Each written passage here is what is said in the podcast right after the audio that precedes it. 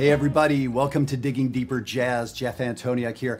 You're going to be so happy you tuned into this one. We're going to talk about accented dissonances accented dissonances.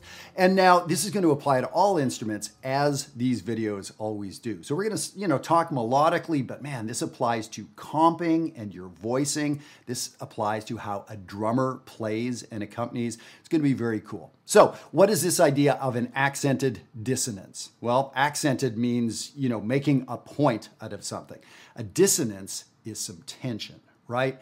Now think about every great book you've ever read every interesting conversation you have ever had, any good movie you've ever seen. There's those moments when you are shocked, like, whoa, what just happened there? I didn't expect that car wreck. I didn't expect that thing to blow up. I didn't expect her to break up with him. Those moments, they're accented. They sort of come out of nowhere. They're they're not smoothed into. It happens suddenly. Wow. That's cool, right? And it's dissonant. There's a tension and it's not immediately released. That's the important part. So, an accented dissonance. And so, this is what all great artists work with. Like, this is one of the main tools we have is dissonance, tension and release, and then accented dissonance. Now, here's the thing in 150 videos, most of these videos have not had accented dissonances. This is a big change here that we're flipping. Now, I'm always talking to the adult amateur musicians and the semi pros out there. You're the folks I love to work with, whether it's for free here on YouTube or Facebook, or all you folks coming in to work with me and the community at Jazzwire. Love having you there. Now, um, here's here's sort of the progression. Like to begin with, when we're playing jazz, we were just thrilled to play a right note. Oh my God, I finally landed on a right note. Thank goodness, right? Fantastic. We got some right notes. Then, what most of my videos have been about is tension and release. Let's create a tension and let's release it. So, one of the ways we can create a tension and release it is with enclosures, right? You've seen some of the enclosure videos.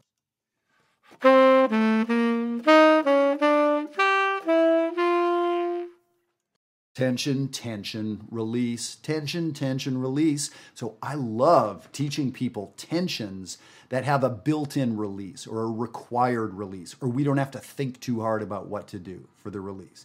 So it could be triad pair.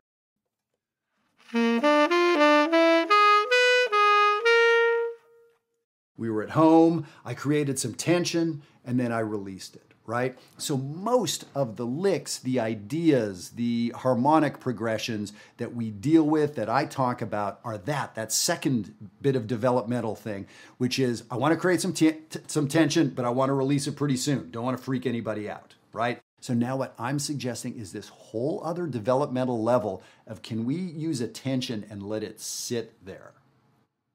Okay, that's a little tricky because by definition, that is playing a wrong note and then stopping and letting people sit with a wrong note, letting people sit with something in your book or movie that is totally weird and unexpected. That can be bad, right? We've all done that not on purpose, and it can be pretty nasty sounding. So I tell you what, let me uh, give you some examples and play some examples for you. So on this sheet, what I did is wrote out some accented dissonances on three different chord types. I have a 2 5 1 progression here. And so the first example is an accented dissonance on a major chord. The second example is on a dominant chord. The last example is on the minor chord. So we can do accented dissonances on really any chord. Now, what should the dissonance be? Great question. The answer is any weird or wrong sounding note would be a way to put it, right? So in this example, I used a sharp 11. A sharp 11 is a really good, crunchy sounding note on a major chord, on a dominant chord, even on a minor chord. We don't see minor sharp 11, but it's a nice tense note. So, th- what is the dissonance? You get to decide. It could be a sharp 9. It could be a flat 13. It could be a major 7 on a dominant chord. It could be whatever, right? So I'm just giving you sort of the overall framework. Today I'm saying sharp 11. So I am suggesting for the next month, sharp 11 is your middle name. You're going to use sharp 11s everywhere in an accented kind of way. So if you look at example number one, I'm going to improvise for a measure. I'm going to improvise for a second measure. In the third measure, I'm going to play that little lick. And the important thing is that I'm ending on that tense note. I'm ending on that F sharp. Now, I know as a good improviser, that F sharp might be a nice leading tone to a G. I may want to resolve that up to a G. I'm saying no. So let me do this. I'm going to play it for you and uh, give you an example of what this thing sounds like.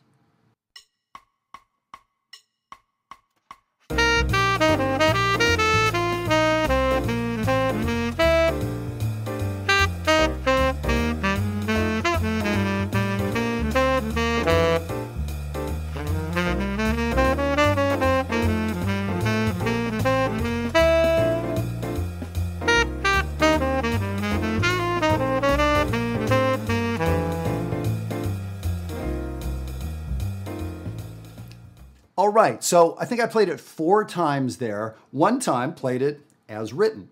The second time, I think instead of going up to the F sharp, I went down to the F sharp. So I could leap up by a weird interval, a tritone, or I leapt down, right?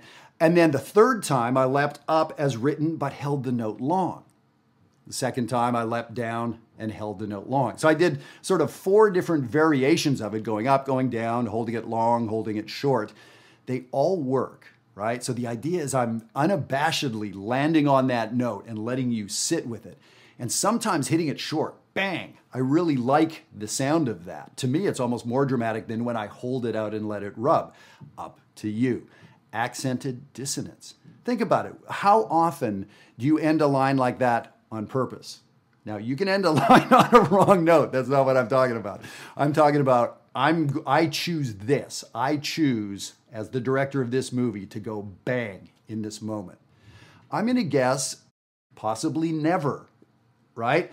Um, now, when I think about this sound, one guy comes to my mind, and there's hundreds there may be. This sounds like Dizzy Gillespie to me. He loved doing sort of a wide leap, often a tritone, often to a flat five or a sharp 11. So this is very Dizzy Gillespie like. Let me go on to uh, the second version. I'm going to use the same note, but this time on the dominant chord.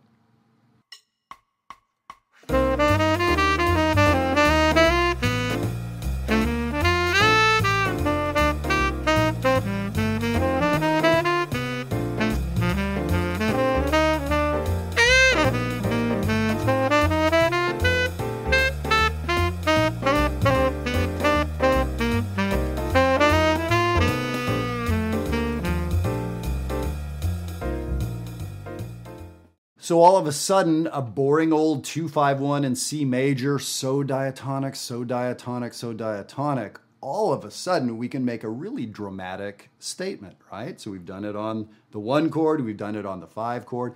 So let me do example number three on the two chord. Here we go.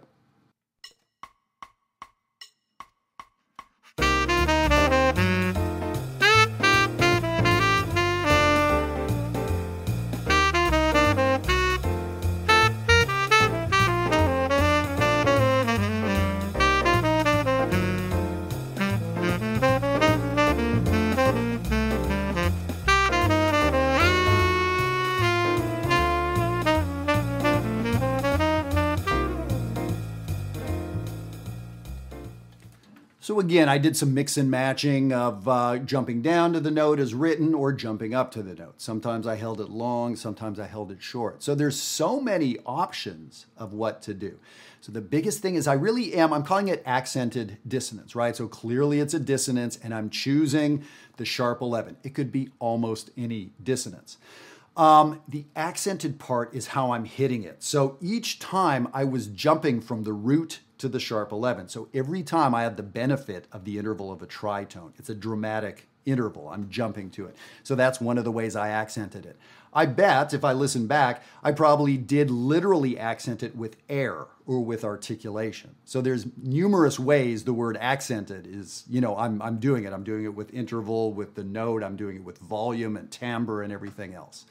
So now, those are, you know, okay licks. They're fine. The purpose today isn't to give you the world's hippest lick. The purpose today is to give you this entirely other way to think about tension and release. And that sort of framework of you used to just try to find correct notes. So, by the way, if that's you, starting out in the green community at Jazzwire is a great place to be. There's people there, they're playing good notes, but they're still sort of sorting things out a little bit, right? So for those of us that want to get that great tension and release, that bebop sound, that's what's going on in the red community at Jazzwire. That's what we have like 100 folks there working on from all around the world. And now, this is something I want to challenge the people in the blue community at Jazzwire on is this idea about these artistic choices like, yeah, I want to add a little spice to this. How do I do it? This idea of an accented dissonance is huge. So next time you turn on a recording, next time you go to hear a concert, I want you to just think about the phrase endings that somebody plays. They play a phrase, they play a line, and then they end it. Did they end it in a sort of consonant way or accented dissonance? Did the end of their line sound like a question or did it sound like a statement? So, this is how we get to start thinking like artists. And here's the thing you don't have to have played jazz for 35 years to call yourself an artist. An artist makes artistic decisions. That's what the video today is about making artistic decisions. And this one about accented dissonances is sort of an easy one to pull off when we know what's behind it. I chose a pretty simple template. And now it's just a matter of remembering to do it and choosing moments. How do you choose moments? That's the artist in you choosing those moments. All right. Hope you enjoyed this video. It's really could be a game changer for a lot of you out there. And to really start doing this right, I want to work with you. I want you to come into Jazzwire. And by the way, use the code Digging Spring. That gets you 50% off the registration to come into Jazzwire. I hope I'll see you there.